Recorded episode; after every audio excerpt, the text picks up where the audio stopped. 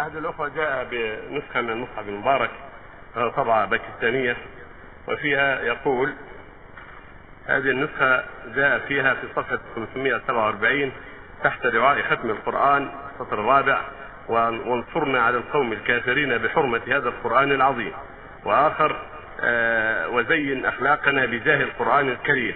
وآخر وهون علينا سكرات الموت بجاه القرآن الكريم. آه ما رأي سماحتكم في هذا؟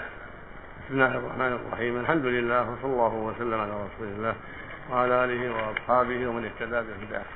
أما بعد هذا الدعاء هذا التوسل ليس معروفا عن السلف الصالح ولا شك أن القرآن له حرمة ومنزلة عظيمة ولكنها ألفاظ عامية. بجاه القرآن الكريم هذه ألفاظ عامية. القرآن كلام الله فالتوسل بأسماء الله وصفاته حق ومن أسباب الإجابة. فلو قال اللهم إني أسألك بتعظيمي للقران الكريم أو باتباعي للقران الكريم أو بسيري على منهاج القرآن الكريم هذه وسيلة عظيمة. وإذا قال بالقرآن الكريم فهو توسل بصفات الله وبأسماء الله. فالقرآن كلامه فحرمة القرآن حرمته عظيمة.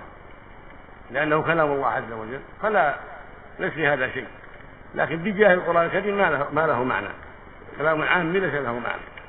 فالذي ينبغي في مثل هذا أن يتوسل صريحا باسماء الله وصفاته. كما قال تعالى ولله الأسماء الحسنى فادعوه بها. فإذا قال اللهم اغفر لي برحمتك يا أرحم الراحمين. اللهم اغفر لي بما باتباع لكتابك العظيم بتعظيم لكتابك الكريم بسير على منهاجه وما أشبه ذلك. أو اللهم اغفر لي وارحمني لأنك أنت الغفور الرحيم. لأنك صاحب الأسماء الحسنى والصفات العلى وما أشبه ذلك مما هو توسل بأسمائه وصفاته جل وعلا. نعم. وهذه بعض المبادئ الأخرى للمجاهدين الأفغان. بسم الله الرحمن الرحيم.